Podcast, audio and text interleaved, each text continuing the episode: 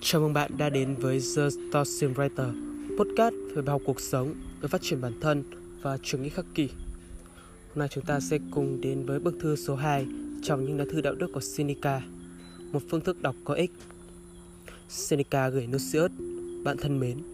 Qua thư bạn gửi và những gì tôi nghe được, tôi bắt đầu có hy vọng nơi bạn.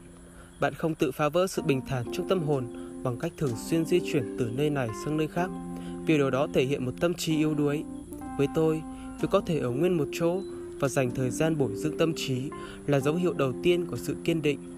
Nhưng hãy cẩn thận về việc đọc quá đa dạng thể loại, sách lẫn tác giả. Đó cũng là biểu hiện của trạng thái dễ thay đổi và thất thường. Nếu muốn tiếp nhận được những lợi ích bền vững của việc đọc, bạn cần phải tập trung vào một số tác giả mà thôi. Người có mặt ở mọi nơi thì thực ra lại chẳng ở đâu cả.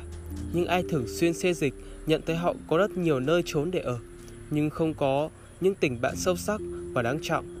Điều tương tự cũng xảy đến với những độc giả không tạo dựng mối liên kết chặt chẽ với một vài tác giả. Thức ăn không thể có lợi hay trở thành một phần của cơ thể nếu bị tống ra ngay sau khi ăn.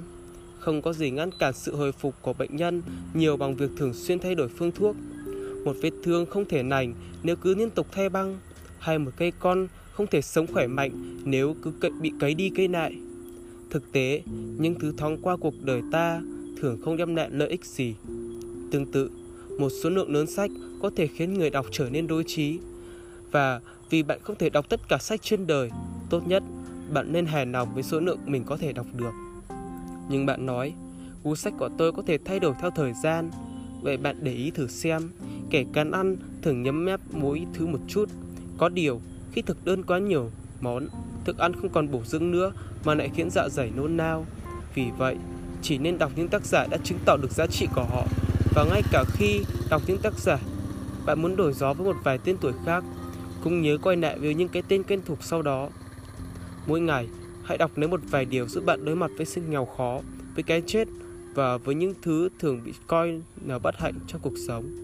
Khi bạn đã đọc qua một vài chủ đề hãy chọn lấy một vài trong số đó và suy nghĩ tiêu hóa chúng vào ngày hôm ấy đó chính là điều tôi đang cố áp dụng chọn ra một thứ để suy nghĩ sau khi đọc vài thứ mỗi ngày.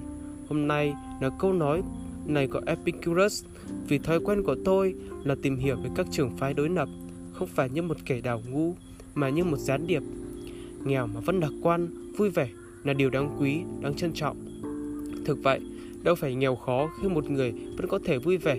Người nghèo không phải người có quá ít mà là người mong muốn nhiều hơn thứ mình đang có.